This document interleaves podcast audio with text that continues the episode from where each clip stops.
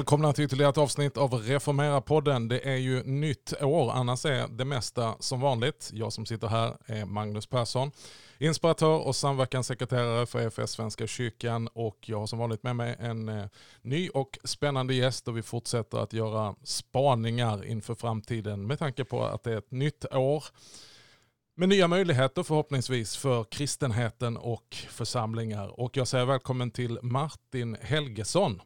Varmt välkommen Martin. Tack så mycket. Tack, Ma tack. Trevligt att vara här. Martin är engagerad i Apologia som han ska få berätta lite mer om vad de gör och predikant i Roseniuskyrkan som tillhör ELM BV. Men Martin, för den som inte känner dig, eh, berätta lite om dig själv. Om du ska göra en personlig presentation.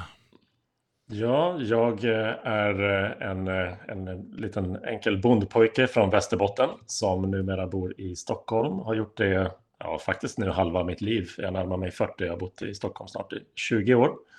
Och um, gift med Ulrika, vi har tre barn. Uh, ja.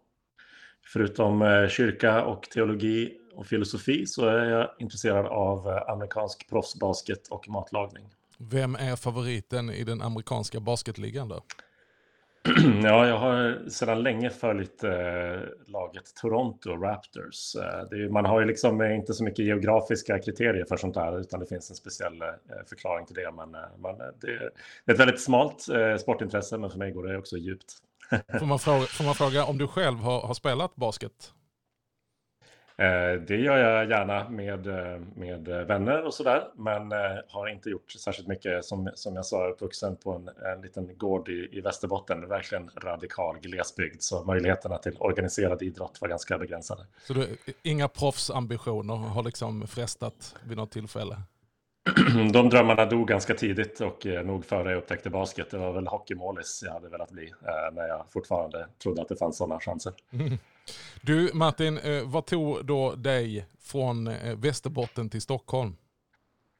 Det var Credo Akademins bibelskola faktiskt som lockade mig till Stockholm och det blev en, en ganska stor vändning i mitt liv. Det var då jag, alltså jag, hade, jag är uppvuxen som kristen och så, men eh, det var första gången jag fick, eh, ska jag säga, ett, ett riktigt språk för min egen tro och känslan av att den kristna tron rör hela livet. Mm. Eh, och att det inte är ett separat språk eller en separat sorts liksom, tankesfär eller religiös bubbla så att säga. Så det där blev väldigt viktigt för mig ehm, och jag bestämde mig för att ge filosofi och teologi en chans. Jag började faktiskt med filosofin Mm. Och eh, studerade några kurser och började arbeta i kristna studentrörelsen Credo och även på Credo Akademins bibelskola då ganska snabbt efter det. Mm. Så, så småningom så blev det också Roseniuskyrkan då som jag, som jag var med i faktiskt från starten eh, av min tid i Stockholm. Du har varit predikant där ganska länge nu. Hösten 2011 mm. började jag som predikant. Eh, det var eh, minst sagt modigt av dem att anställa mig. Visserligen kände de mig, jag hade varit medlem i kyrkan i många år, men jag hade inte predikat särskilt mycket. Jag hade undervisat en del eh, på läger och konferenser eh, genom Credoakademin, det som nu är Apologia. Men, eh, men det var nytt för mig att leda gudstjänst och verkligen att, så att säga, leda, bygga församling och sådana här saker. Men fick börja tillsammans med Daniel Ringdahl. Vi lärde oss på jobbet tillsammans. Han är numera missionsledare för ELN och så. Men, eh, men ja, det, det är några år.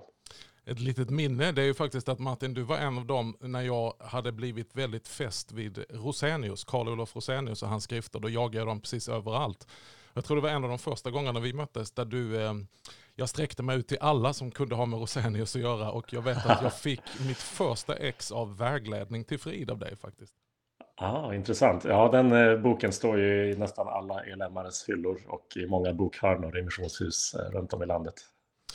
Du Martin, du var över i USA och studerade teologi. Berätta var och berätta hur det var. Ja, exakt. Jag och familjen var eh, två år i St. Louis. Eh, mitt i landet åker man längre från kusten än så, då närmar man sig en annan kust. Um, och där var vi på Covenant Theological Seminary det är ju då ett eh, presbyterianskt pastorsseminarium, vilket är lite annorlunda eller udda kanske för en svensk. Så vägen dit för mig eh, hade mycket med, med eh, kopplingarna till Labrie och Francis Schaeffer att göra. Så eh, Apologia, Credoakademin har inspirerats mycket av Francis Schaeffer och eh, han var från St. Louis. två av de som startade engelska Labri, Jaron Bars och Richard Winter, hamnade så småningom på Covenant Seminary. Och eh, jag visste också att det var ett, ett ställe där man drevs mycket av, av bibelteologi och att jobba med Bibelns stora berättelse och hur mm. den formar livet som kristen. Och det är en av mina stora eh, passioner, eh, så att säga. Så att, eh, där var vi två, år, två av våra bästa år i livet som för hela familjen. Jag hade såklart väldigt roligt som fick plugga teologi och, och hade liksom intensivt och lärorik tid. Men eh, min fru som då var eh, mammaledig med vår, vårt tredje barn som han var fem veckor när vi satt på planet över. Wow. Uh, hon, hon hade sin, ska jag nog säga, sin bästa mammaledighet där just för att vänner och gemenskap fanns så nära när vi bodde på campus. Det är ju ganska ensamt ofta i mm. Sverige att vara hemma på mm. dagarna och inte minst i en stad som Stockholm där man uh, vi har många vänner men ingen av dem är nära. Ja, uh, I Stockholm kämpar man alltid med avstånd och, mm. och det hade vi inte där. Gillar ni St. Louis som stad? ja och nej. Alltså, det, fanns, eh, det fanns en hel del eh, bra ställen att åka till och många av dem var faktiskt gratis tack vare generösa eh, liksom, donationer bakom dem. Stort zoo och, och vetenskapsmuseum och sådana här saker.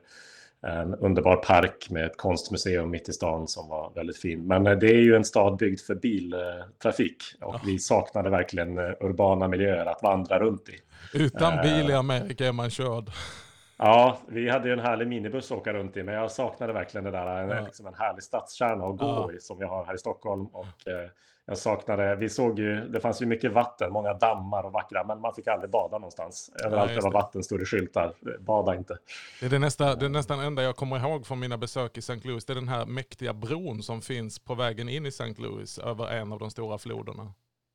Exakt, exakt. Jo, och precis så nära den står den här bågen som många känner till, precis. Gateway to the West. Eh, så att säga. Så att, ja, men det, var, det var härlig gemenskap där, där vi fanns just i, i det specifika sammanhanget med församling och eh, utbildning. Eh, staden eh, såg vi ju kanske mindre av än, än man hade gjort om man hade levt ett mer vanligt liv ute i, i samhället. Mm. Du, innan vi går vidare här, för nu mera är du då predikant i Rosenekyrkan med ett slags huvudansvar. Eh, men du är också mm. verksam i Apologia. Berätta, vad är Apologia för den som inte är bekant? Ja, precis. vi är en, en, en, organisation som arbetar med, eh, egentligen ofta sammanfattar vi det som att vi vill hjälpa tänkande människor, eh, eller förlåt, att hjälpa troende människor att tänka och mm. tänkande människor att tro. Mm. Alltså det vi jobbar med är väldigt mycket um, att, att hjälpa människor att se hur verklighetsförankrad den kristna tron är, att den är hållbar både intellektuellt uh, och känslomässigt. Uh, men inte minst intellektuellt handlar det om att mm. prata om frågor som vetenskap och tro, tro och tvivel, um, problem, invändningar som människor har mot den kristna tron eller mot Bibelns texter specifikt. Och vi vill gärna rusta både församlingar och bibelskolor, alla kristna egentligen, att, att, eh, till att ha större övertygelse i sin egen tro och större liksom, glädje och självförtroende i att prata om den och dela den med andra. Mm. Så vi, vi gör en del evangelisation själva också på olika sätt. Man jobbar mycket med att liksom, hjälpa och träna andra i, i det genom att man får större övertygelse i att den kristna tron faktiskt är sann. Ja, viktigt. Och så är du som sagt då ledande predikant, eller hur ni nu uttrycker det, i Rosenhuskyrkan. En spännande kyrka som ligger ja, så centralt man kan ligga i Stockholm, precis bara runt hörnet från Stureplan in på smala gränd. Och jag har haft glädjen att besöka Rosenhuskyrkan vid flera tillfällen och hade nu ett eh, väldigt, eh, den stora förmånen ska jag säga och glädjen att besöka er för två veckor sedan när det här programmet sänds. Och, eh, jag var så uppfylld så jag berättade nog för alla som jag talade om på vägen hem och dagen efter om mitt besök i Rosenhuskyrkan. Jag har ju varit där flera gånger men jag har aldrig tänkt på att ni har en läktare. Förrän jag helt plötsligt lyfter blicken när jag eh, medverkar i er gudstjänst och upptäcker att det finns många, det är ju helt fullt där nere nästan, men att det också satt folk högt upp på läktaren. Eh, och vad som tog mig det var ju då att eh, man tackar Gud för varje kyrka som fylls av människor, men det eh, gör mig ännu mer tacksam när jag såg så mycket barn, så mycket unga familjer, så mycket unga vuxna. Eh, och det här är ju en process som jag vet har pågått sakta men säkert under lång tid. Eh, men ni har verkligen en dokumenterad tillväxt i Roseniuskyrkan. Eh, vad ligger bakom detta Martin? Om du ska förklara er filosofi, vad som eh, är grundlaget och hur ni medvetet har arbetat för detta under många år. För som jag förstår det, när du och Daniel kom till Rosenekyrkan så var det inte maxat med folk. Um, ja, alltså, ja, först får jag säga tack för senast eh, och tack själv Magnus. Det var jättehärligt att du kom och eh, många som var glada för din uh, härliga predikan och uh, hur du ledde gudstjänsten. Det är, det är fantastisk förmån att få vara i Rosenekyrkan. Eh, det är ett väldigt härligt ställe fullt av härliga människor. Många har varit där, eh, många av de som är där fortfarande har varit där hela sitt liv. Och eh, det, är verkligen fantastiskt att förtjäna dem och tillsammans med dem på olika sätt. Ehm, ja, jag tycker alltid det är lite svårt att, så att säga, prata om saker vi gjort som är något, något särskilt. Det blir liksom, det är inte att vi kanske gör första hand saker som är annorlunda än på andra ställen. Och går det bra så måste man ju säga det är först och främst tack vare att, att, att Gud tar det man ens, ens tar fatta försök och gör något mer om så att säga. Det vi säger, vi har en, en vision i fyra punkter i Rosenkyrkan som vi inleder varje gudstjänst med att säga. Och det är att vi vill ha Jesus i centrum. Vi vill stå på Bibelns grund. Vi vill vara ett andligt hem. Och vi vill ha ett hjärta för Stockholm. Mm. Jag lade märke till det, det i, i gudstjänsten. Jag blev väldigt glad över det att det är så många som har en vision och den finns på ett papper någonstans och sen är det egentligen processen att ta fram den visionen som är det starka och, och kan säkert ha andra betydelser också. Men det är väldigt sällan den benämns och lyfts fram och jag blev så otroligt uppmuntrad att precis som du säger kan jag vittna om att det var det första du sa i gudstjänsten. Att eh, lägga fram visionen så att säga.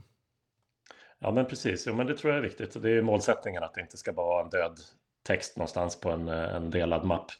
Eh, utan eh, eh, den ska vara vägledande för det vi gör och när vi har vår medlemskurs som vi också kan prata om som jag tror är ganska viktig då, då pratar vi igenom den lite längre utvecklingen av vad betyder den här visionen. Men, men Jesus i centrum tänker jag, det är verkligen nyckeln på något sätt att vi vill att man ska inte kunna sätta sin fot i Rosenekyrkan utan att få höra evangeliet om Jesus. Mm.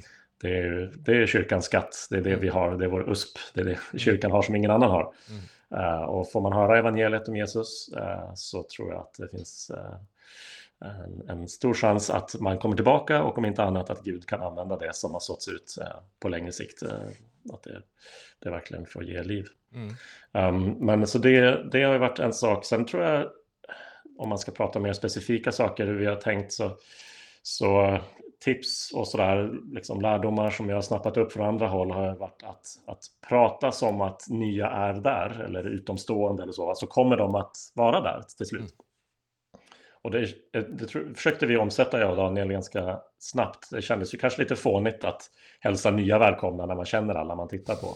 Men det blir ett sätt att signalera till de som sitter där att tar jag med mig en kollega eller en granne så kommer den personen bli liksom bemött på ett bra sätt och så vidare, inkluderad.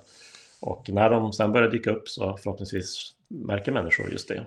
Mm. Och, uh, så, så vi har försökt förklara saker också i gudstjänsten, i liturgin. Vi har en ganska mm. traditionell, eller väldigt traditionell historisk liturgi mm.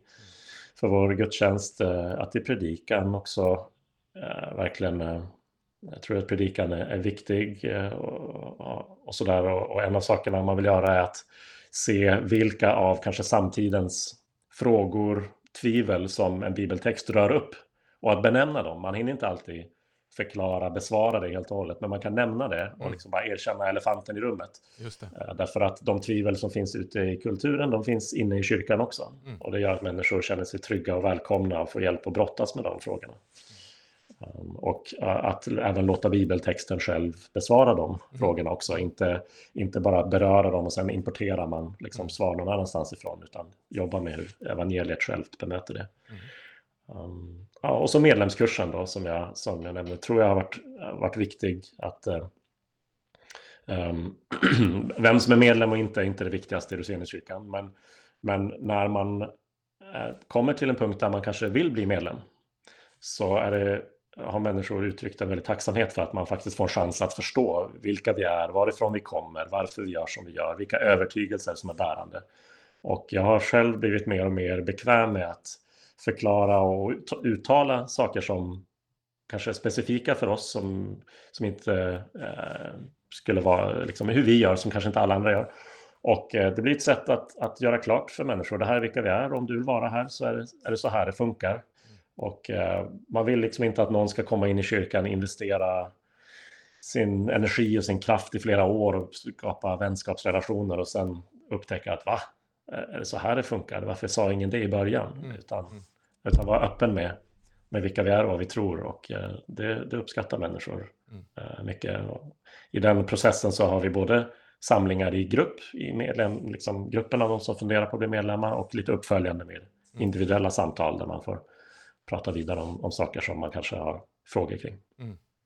Jag slåss ju av att ni är, eh, jag tycker inte om de här benämningarna för de, de blir sådana, liksom på något sätt, eh, paketord som är laddade med så mycket värde, men man talar om liberala kyrkor, man talar om konservativa. Och ska man använda den så måste man väl placera Rosenekyrkan på en ganska gediget konservativt plan, om du förstår vad jag menar med det.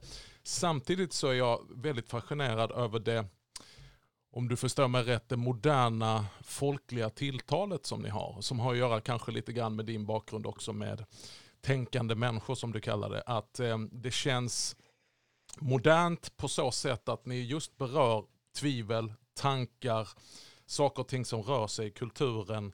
Men utan att flytta er helt ut i kulturen utan ni behåller det som är tradition och ett väldigt starkt bibelfäste. Har jag uppfattat det rätt och hur, hur navigerar ni den vägen?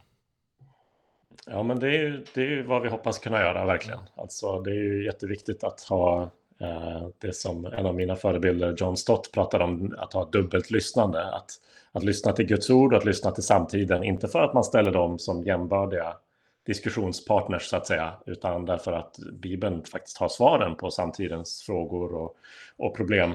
Men, men eh, till viss del tycker jag det, det sker lite av sig självt, så att säga. Um, lever man i den här världen och inte isolerar sig från den så, så som sagt, de tvivel och frågor som finns där ute finns ju här inne i mig mm. själv och i vår gemenskap som, uh, som kristna. Men att, uh, att våga tro att Bibeln faktiskt uh, och evangeliet om Jesus har något att säga mm. om de frågorna är, ju, är ju viktigt. Så att det, ja, som du säger, så att man kan ha um, inte ja, varken liksom assimileras eller, eh, eller isoleras mm. från världen utanför kyrkan. Det är mm. jätteviktigt. Och är alltid en svår balansgång. Men jag tänker att det är ett spännande tecken i tiden. Eh, nu ska jag inte göra för mycket av att ni ligger precis vid Stureplan, men Stureplan representerar ju någonting i vår svenska eller kanske Stockholms kultur. Eh, och att titta ut över besökarna och se många mogna, unga, vuxna, fräscha människor sitta i bänkarna. Så kan man tänka så här, det här motsäger väldigt mycket av det som många andra skulle säga att eh, den generationen söker sig inte till, eh, ja, i brist på sämre ord, en konservativ kyrka som ger en väldigt tydlig bibelförkunnelse. Men eh, med de drygt eh, över hundra besökarna i, i den söndagen jag var där så motbevisa detta. Vad, hur skulle du vilja säga om det? Liksom? Ja, nej, men så är det ju att eh, vi kanske det beror väl på vad man, vad man tittar på för, eh, eller vems analyser och, och spaningar så att säga man, man har med sig kring kyrka och samtid. Mycket studier från, från olika håll runt om i världen säger ju att en kyrka som inte har starka övertygelser eh, är precis den som, som kommer att bli tom till slut. Om man inte erbjuder något unikt eller något annat än vad man kan få var som helst annars. Eh, så att jag tror ju verkligen inte att det, det är ett, ehm, eh, till vår nackdel att vi är tydliga med, med, med förkunnelse om, om omvändelse och om Jesus som uh, vårt enda hopp så att säga. Mm. Um, ja. Um, svårt att peka på, på exakta nycklar till det annars. Det, det är klart att det kan vara en stor utmaning och för många människor är en ny eh, värld att komma in i och det är, ett, det är som ett nytt språk eh, att lära sig som tar tid. Eh, och till viss del så ska man jobba med, eller man, man, ska jobba med att hjälpa människor att förstå vad betyder ord, att inte i onödan använda eh, liksom eh, jargong eller internt språk. Och samtidigt inte heller ducka för att eh, saker tar tid. Saker som är värdefulla tar det tid att utveckla en smak för. Mm. mesta musik eller mat som jag uppskattar kanske jag inte gillade första gången jag hörde det. Mm. Uh, och uh, så kan det vara med kyrka också. Om det blir för enkelt, om det är platt och simpelt och sådär, då, då tröttnar man. Men, men det som man får, man får en liten, man får liksom en, någonting av en väldoft eh, och en smak för, men inte helt förstår. Det mm. tror jag också över tid verkligen kan växa på människor. Uh, som det har gjort för mig med, mm. med den klassiska liturgi vi, mm. vi använder. Det var inte det mest naturliga för mig när jag var 20 eller 25, men idag ser jag mycket mer av den skönhet som finns i något som har förvaltats och utvecklats under sekler. Mm. Ja, ni gör det verkligen vackert och det, det, är ett uppmuntrande tecken menar jag i tiden och the proof is in the pudding helt enkelt. Eh, det visar sig att där på smala gränd där samlas mycket folk eh, och det är ett uppmuntrande tecken i tiden. Du, jag tänker så här Martin, ni är en ELM, alltså evangelisk luthersk mission, eh, som, som har mycket gemensamt med EFS och, och springer där ur. Eh, Rosenius, ni heter ju Roseniuskyrkan. Hur tycker du att idag, 2024, ehm, eh, är arvet av Rosenius närvarande? Um, jag ska hosta först innan jag börjar svara på den frågan. får du klippa här. Det blir lite autentiskt att vi har lite hostning här. Det är bra. Okej. Okay. Ja, det är det. De är en faktor i tillvaron. Um, ja, men arvet från Rosenius är, är levande just för att um, Rosenius. Jag undrar vad han själv hade tyckt om att kyrkan är uppkallad efter honom. Um, kanske han inte hade uppskattat, jag vet inte, de som, de som grundade vår kyrka, eller förgrundsgestalten där, kom ju själv till tro tack vare och genom Rosenius så att säga. Men det är ju just eh, det evangelium Rosenius förkunnade som också fortfarande hörs hos oss. Eh, om att allting är färdigt hos Gud och att du är välkommen och det är ingen skillnad på människor. Mm. Vi är marken är jämn runt korset och alla har samma behov och samma tillgång till, till Gud genom Jesus. Eh, så, så det arvet är tydligt just med betoningen av så att säga, det objektiva Jesus har gjort och, och samtidigt den subjektiva tillämpningen. Ta mm. emot det här, eh, upptäcka friden, glädjen, trösten i det här och, och ge det vidare. Eh, det, den liksom lite väckelse och missions DNA som har funnits i EFS och, och i, i, BV eller ELM nu eh, hoppas jag eh, att vi förvaltar. Och det är, ett fint, det är ett fint arv att förvalta. Rosenius ligger begraven bara några meter bakom er kyrka på Sankt Johannes kyrkogård. Och, eh, han var ju verksam precis i de trakterna i Stockholm och hans budskap, det är intressant, jag kommer, har precis varit i USA och eh, Rosenius skrifter spreds ju även i USA, där han fortfarande är ett känt namn. Och eh, han var ju en av de personer som senast i Sveriges kyrkohistoria fick stå i en verkligen omgripande folkväckelse där evangeliet trängde in både i kungahus och ut på gatorna till hemlösa och fattiga.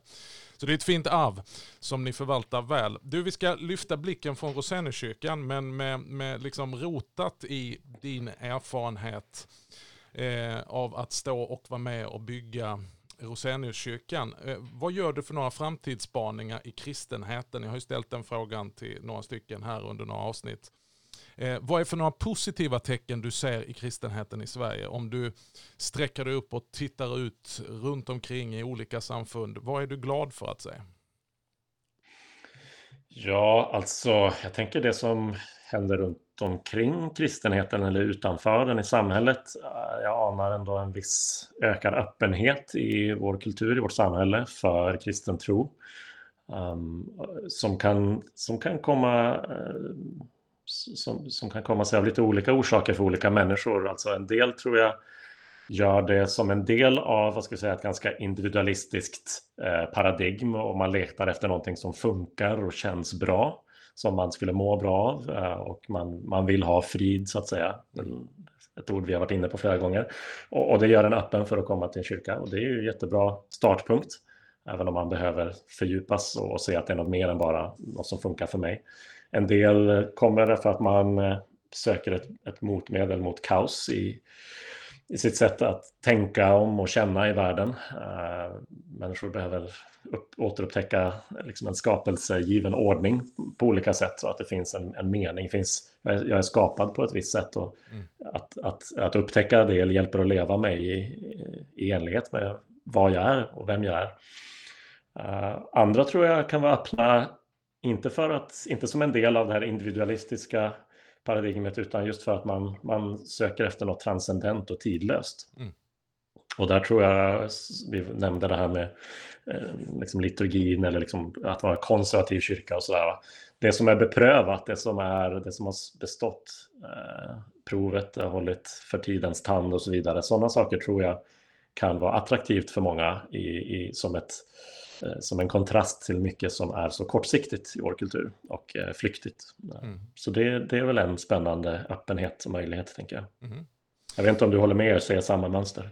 Jo, men absolut. Det är ju en, alltså många pratar ju eh, och nästan ibland tjatar om att vi lever i en postkristen kultur. Jag tror vi är förbi det postkristna eh, och vi har haft en sekulär kultur och jag tror att som många andra har uttryckt det bättre än mig att vi lever faktiskt i en postsekulär tid. Där man har prövat det sekulära paradigmet på något sätt och vi är i slutet på det. Där vi, eh, postkristen behöver inte naturligt menas postreligiös utan det finns eh, en, en, en revival av religiositet. Om jag breddar det, alltså andlighet, öppenhet. Ehm, och många när jag reser internationellt frågar, är det inte svårt att predika och arbeta utifrån kyrkan i Sverige? Och då brukar jag säga att ja, men om jag jämför när jag började som evangelist för 30 år sedan så fick vi börja på minus. Det vill säga eh, ta hand om alla missförstånd och fördomar som fanns rikligt mot den kristna kyrkan. Idag upplever jag inte alls i samma grad att det finns utan det är snarare ett blankt papper och en väldig öppenhet. Okunskapen finns där eh, men utan bagaget av väldigt, väldigt, väldigt djupt eh, satta fördomar på något sätt. Och med det multireligiösa och multikulturella eh, samhället som speciellt i de urbana städerna eh, som är lite global village, så är man, det finns en större öppenhet helt enkelt. Och det har blivit, med viss fara naturligtvis, en trend också med de här orden att söka frid, att söka balans, att söka helhet. Och därför vill vi akta oss att vi inte faller i en terapeutisk fälla. Eh, Verkligen. Där vi bara liksom eh, göder det individuella projektet att bli en hel människa. Ja, men precis. Alltså, evangeliet är ju terapeutiskt, men det är ju det för att det är sant. Ja. Eh, så att säga. Och det är jätteviktigt. Och, och, evangeliet är ju inte evangeliet om det inte också innebär omvändelse och att jag underordnar mig Gud och så att säga kliver ur min, min jag, min självcentrering. Och, och där finns en utmaning, tänker jag, att, att, att ta den här öppenheten för vad den är. Mm. Vara glad för fördelarna med den och mm. samtidigt inse att den har sina risker och utmaningar. Sen tänker jag att jag upplever att för det blir svårare och svårare att på förhand veta vilket håll människor kommer ifrån. Mm. Eh, därför att det finns allt mindre av en gemensam berättelse som kulturen så att säga förmedlar och vilka vi är och var vi kommer ifrån och så här. Och även, även eh, den postkristna berättelsen är mindre och mindre gemensam kanske. Mm. Men, men, man kan möta människor som har tydligt postkristen berättelse och man har lämnat, brutit med eller ens föräldrageneration gjorde det och andra som är helt blanka och helt det öppet mål eller, eller åtminstone bara okunskap så att säga. Mm. Så att man måste verkligen tror jag vara lyhörd och lyssna på, på individen och samtidigt så vill vi locka individer ur sig själva. Mm. Vilket, eh, vilket inte är helt lätt i en tid som är väldigt individualistisk. På, på tal om det, eh, jag tror jag nämnde det också i, just i min predikan eh, i Rosenakyrkan. En utmaning jag ser, eh, inte minst bland, bland eh, också kristna, det är ju att man gärna vill anamma det privatreligiösa projektet eh, som en autonom individ. Att jag plockar lite från smörgåsbordet och eh, men jag är väldigt skeptisk till auktoriteter. Jag är skeptisk till organiserad religion och i det här fallet kristendom och kyrka. Eh, och jag så att säga följer mitt eget hjärta. Stöter du på det, du som jobbar bevisligen med många unga vuxna? Och vad är utmaningen? Hur möter kyrkan det? Ja, nej, men den, den utmaningen finns ju verkligen, tänker jag. Det, det har ju och göra med på något sätt vår mänskliga natur efter fallet. Vi vill vara våra egna herrar eh, och eh, samtidigt så lider vi väldigt eh, av att göra oss själva till herrar över våra liv. Så att det är ju någonting som inte bara förenar människor utanför kyrkan utan också något som alla kristna brottas med. Um, det där, jo men det, det är verkligen ett, en, en, utmaning att um, Alltså det är flera faktorer som samspelar här, både ska säga, intellektuella och sociala, rent hur våra liv är ordnade och strukturerade, att det är en väldig, eh, alltså vi lever i, i vad en del har kallat för en uppmärksamhetsekonomi. Mm. Alltså det finns nästan inget som är så dyrbart idag som, som din och min uppmärksamhet och många företag har som enda syfte att fånga vår uppmärksamhet och sälja den vidare till andra. Mm. Ehm, och, och, det där är en jätteutmaning för kyrkan att faktiskt samla människor och rikta människors blick och ögon och öron mot samma sak samtidigt. Vi tycker jag lyckas ganska väl med att samla människor på söndag förmiddag men har mycket svårare att skapa utrymmen i veckan. Mm.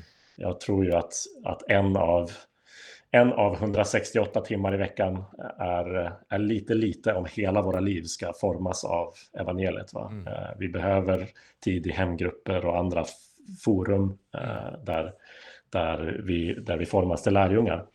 Och eh, det där är verkligen klurigt, säkert överallt, men inte minst i en storstad där avstånd och, och restid och, och trötthet mm. är en faktor för att människor har så fulla, fullbokade, intensiva liv. Mm. Och samtidigt så kan vi se att eh, en av de grejerna när man kommer in lite djupare i samtal, inte minst igen med unga vuxna, men jag tror det är ganska allmängiltigt i alla åldrar, det är längtan efter nära eh, förtroendefyllda, varma gemenskaper. För att citera en biskop, jag ska inte säga vilken, så sa han att kyrkans största utmaning idag det är inte bara att förändra sina gudstjänster utan det är att skapa som man kallar det för kristna primärgemenskaper. Eh, och den utmaningen den är ju faktiskt större i storstaden än vad den är kanske ute på landet. Eh, precis som du säger. Mm. Men ser du att det, det, är en, det är en nödvändighet också för, ehm, för att människor ska ehm, rotas och formas i sin tro men också att kyrkan ska kunna utvecklas. Att inte bara servera en fantastisk upplevelse på söndagen utan också ha möjlighet att mötas på vardagen helt enkelt. Jag, jag, ser det definitivt som en av de viktigaste och mest strategiska sakerna som jag drömmer om att eh, kunna förverkliga i, i Rosengårdskyrkan är mer av eh, gemenskaper i, i vardagen som är både eh, som, är, som är närmre mig och mitt så att säga resten av livet än vad söndagsgudstjänsten är. Också geografiskt närmare. Mm. Så det är någonting som vi, vi skulle vilja eh, jobba mer med att skapa hemgrupper och så. Och jag tror att, eh, eller vi, vi, har många hemgrupper, men att, att utveckla, stärka dem, eh, försöka få dem närmre eh, människor, både geografiskt och liksom närmare det som händer i människors liv i övrigt. Så att man kan hjälpa och stötta varandra i det. Man kan eh, skapa mötesplatser för att också bjuda med nya. För det, bor man i förorten så är det ett ganska stort steg att ta med sig någon ända in i innerstan till gudstjänst kan man ta med dem till hemgruppen istället. Eller, eller om man så bara ber för icke-kristna i sitt liv när man träffas. Det är liksom den här närheten till, till eh, vardagslivet tror jag är jätteviktig. Och, och eh, nu i takt med att vi håller på att börja växa ur våra utrymmen lite grann, åtminstone mm när det kommer till att fika och alltså, ha sociala sammankomster, så, så tänker jag att starka hemgrupper och kanske flera hemgrupper i samma del av stan kan ju vara steg mot plantering och sådär. Men det är, det är än så länge en dröm. Eh, vi, vi är en bit från det, men Mm. Jag tror att det är, är viktigt. Ja, men gläder mig att du, att du eh, stämmer in i, i de tankarna om kristen gemenskap. Jag tänker att det är en av kyrkans stora utmaningar. Och jag blev uppmuntrad av en vän som hade eh, forskat lite på det här och han sa att det verkar man verkar kunna utlösa, utläsa en trend att människor stannar i en kyrka som har ganska tråkiga och dåliga gudstjänster men en stark gemenskap. Medan människor har mycket lättare för att lämna en kyrka som har fantastiska söndagar men som saknar gemenskap. Det ger en liten indikation på vad folk djupast, inte kanske på ytan, inte kanske det första de säger när man är ute och shoppar kyrka, men det ger en indikation på vad folk tycker faktiskt är värdefullt. Så det, det är verkligen en, en, en, uppmuntran till alla som lyssnar på detta. att vi har många konferenser och många samtal om gudstjänstutveckling. Men eh, kyrkan är ju mer än en gudstjänst. Vi är en kropp, vi är lemmar varandra till tjänst, vi är bröder och systrar. Om vi tittar på den unga kyrkan så kännetecknades ju de och älskades av och jag höll på att säga, imponerade på sitt samtida samhälle av den otroliga gemenskapen de hade där det tog sig uttryck i konkret omsorg, delande av måltider, eh, hjälpte varandra rent praktiskt och ehm, jag tänker att det finns mycket diakoni som inte riktar sig rakt ut till gatan utan som kanske riktar sig till andra sidan gatan, till grannen, till den ensamstående med barn, eh, till andra som sliter som skulle må väldigt bra. Eh, också med tanke på den psykiska ohälsan, ehm, att få komma in i en varm kristen gemenskap. Ja men så är det och jag tänker ju verkligen att ehm, um, jag försöker prata ofta om att Roseniuskyrkan uh, är inte bara på smala gränd där vi har vår byggnad. Va? Vi är Roseniuskyrkan inte bara när vi är samlade utan också när vi är spridda. Och allt det du beskriver av gemenskap och diakoni och sånt där behöver liksom inte ha en, en, en logga på sig. Exakt. Eh, det behöver inte vara organiserat av centralt inifrån Roseniuskyrkan utan det är sånt som händer naturligt. Mm. När, eh, när vi tar med oss vår, vår tro, tar med oss evangeliet ut i vardagen, till arbetet, till eh, bostadsrättsföreningen, till fotbollslaget, alltså var man nu än finns någonstans. Och eh, det, det, är på något sätt, som innerstadskyrka är det, är det ganska svårt för oss att ha ett specifikt lokalt upptagningsområde. Uh, också för att vi, vi, våra medlemmar och de som är engagerade här är utspridda över hela Storstockholm. Mm. Utan vårt upptagningsområde är överallt där våra medlemmar finns. Exakt. Eller de som är hos oss finns. Och så där. Deras relationer och arbetsplatser och sammanhang mm. är vårt upptagningsområde. Så det, det, det tror jag är viktigt. Du... Och, och tänka att vi är en spridd kyrka också. Du Martin, om jag till slut här lyfter din blick igen då ut till den bredare kristenheten, inte bara i Sverige utan den världsvida eh, kyrkan, eh, så är den full av olika eh, trosamfund, olika traditioner och spiritualiteter. Jag drivs ju själv, själv väldigt av tanken att eh, vi kan berikas av varandra. Eh, om du tittar ut eh, i Kristi stora kyrka. Eh, vad säger du att vi skulle kunna lära av varandra? Vad, vad berikas du själv av? Vad finns det för några inspirationskällor som har talat in i ditt liv, förebilder? Inte nödvändigtvis då att adoptera eh, ett helt kyrkosamfunds tankar och ordningar, men eh, där det finns element så du säger att det där är de duktiga på att förvalta. Det skulle vi behöva lite mer av. Mm. Någonting som, någonting som inte har så jättestark tradition i Sverige, inte etablerats jättemycket i Sverige, är ju det som kallas för expository preaching, eller textutläggande predikan. Något som jag fick i mig mycket, eh, dels genom Marcus Hector som var predikant i Roseniuskyrkan när jag kom till Stockholm. Men sen via engagemang i Credo och eh, så vidare och med internationella personer som John Stott som jag nämnde och även Tim Keller på mm. Manhattan i New York eh, till sin bortgång.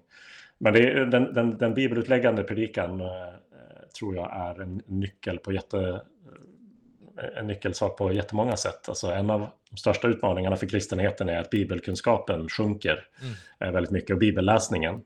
Och jag har sett flera exempel på och varit glad för människor som har höjt rösten i, i kristna tidningar och kristen media i Sverige också efter att vi behöver förkunnelse som hjälper människor att läsa Bibeln själva. Mm. Och det är ett av de främsta argumenten tycker jag för, för bibelutläggande predikan. Och någonting som, eh, som eh, vi har nämnt Roseniuskyrkan och apologia och en tredje sak jag håller på med är Langham som arbetar med textutläggande predikan och att träna i det och så. Men just att när jag predikar så, så är det inte, det är inte predikanten eller förkunnaren som står och trollar liksom, och kommer fram till geniala poänger. Mm på något mystiskt sätt, utan att, att verkligen vara transparent gentemot bibelordet. Titta mm. själva i texten mm. så ser ni det här. Uh, och ni ser att det här ordet upprepas. Uh, mm. Då förstår ni att författaren signalerar att det här är viktigt. Uh, och så vidare. Hur, hur förkunnar man bibelordet så att, så att man både lär sig se att predikan hänger inte i luften. Jag ska inte lyssna för att det är Martin eller någon annan inspirerande figur som pratar, utan för att det är bibelordet som sägs och förklaras och tillämpas. Men också bibelutläggande förkunnelse som hjälper människor att se Bibeln som helhet. Så, mm. så att vi, jättemånga människor kan nämna enstaka personer, eh, minns enstaka bibelberättelser och ha favoritverser. Men hur hänger allt det där samman? Vad är den, Bibelns stora berättelse? Och I en tid där människors egna liv och, och där vår kultur är så otroligt fragmentiserad. Mm. Och där det finns så väldigt lite som binder oss samman med varandra mm. av gemensamma berättelser så tror jag att Bibelns stora drama om Gud och Guds värld är, är, eh, vi behövs så mycket. Och ytterst sett är det, det är den sanna historien om världen. Men det är också någonting som människor längtar efter. Vad är den stora berättelsen som min lilla berättelse passar in i? Precis. Och som ger mening åt min lilla berättelse. Mm. Så, så jag har lärt mig mycket i de miljöer jag har sökt mig till i eller utanför Sverige. Just om att tänka på Bibeln som en stor helhet. Och, och det här med textutläggande förkunnelse där man verkligen är nära texten och följer den och letar efter vad är det, mm. vad är det huvudpoängen eller hjärtslaget i det här avsnittet som vi tittar på just nu. Mm. Ett citat som jag tycker om. People need to be restored in order to be restored. Att komma in mm. i Bibelns stora berättelse. Men du, man vänder på kuttingen då. För jag håller ju helt med om det du säger. Eh, men jag är verksam i en lågkyrklig, eh, i alla fall av tradition, lågkyrklig rörelse, EFS. ELM är känd för att vara en lågkyrklig rörelse. Vi kan lätt mm. förvandla våra kapell och kyrkor till klassrum. Eh, stora huvuden, små kroppar, mycket mm. kunskap. Och hur möter vi då och vad säger du om behovet av liturgier, formation, handlingar, att göra tron kroppslig just för att forma människor Eh, Eh, i den stora berättelsen som egentligen en, en, en söndaglig mässa utspelar varje gång, varje söndag. Eh, upprepa bönerna som sätter sig, sjunga psalmerna, eh, men också låta kroppen få vara med, att böja sina knä, att lyfta sina händer, ta emot bröd och vin. Eh, vad ser du liturgins plats i det lågkyrkliga projektet? Ja, men det har väl varit lite en upptäcktsresa för mig då att även första gången jag själv ledde liturgi så att säga så kändes det lite stelt och inte så naturligt för mig som är eh, ehm, kanske mer, eh, jag brinner för att undervisa jag älskar ett bra föredrag, en bra föreläsning så att säga. Eh, och en gudstjänst är något annat, eh, är något, det är inte mindre än, än undervisning men det är något mer än bara undervisning.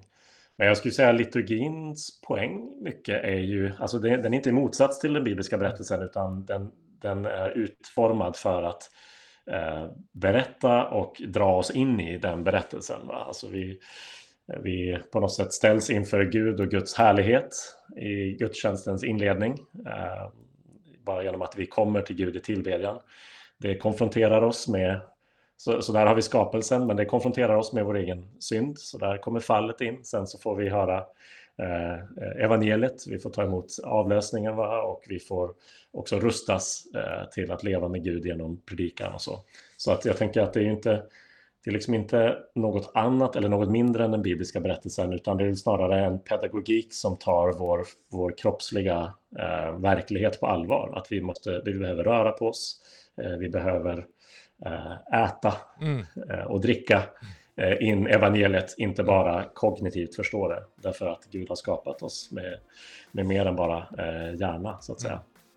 Så jag tänker att det är liksom en del av samma eh, målsättning och jag tycker att det är, det är, bra att inte bara prata om Bibelns berättelse utan också prata om Bibelns drama. Mm, mm. Eh, därför att vi, berättelsen är inte slut eh, mm. och eh, där vi finns så finns det eh, ett stort behov av och mycket utrymme för improvisation. Mm. Eh, det var en av mina, en av mina lärare eh, på Covenant som pratade mycket om, om mission improv, så att säga. Det finns ett manus, det finns ett, en, en, en, stor berättelse. Eh, mission kan inte frångå den berättelsen. Mm. Men varje ord vi säger är inte dikterat, utan ja, vi måste improvisera evangeliet mm. på, på vår, i, i, vår miljö där vi är. Ja, men det är vackert. Eh, jag tror ju mycket på detta. En gudstjänst som precis som du säger sänder på flera kanaler samtidigt med samma budskap till både huvud, hjärta och händer. Och drar in oss som hela varelser i den stora berättelsen. Martin Helgesson, tiden går snabbt som jag jämt brukar säga. Det tenderar att bli långa avsnitt men det är så intressant och så givande att få lyssna till dig Martin.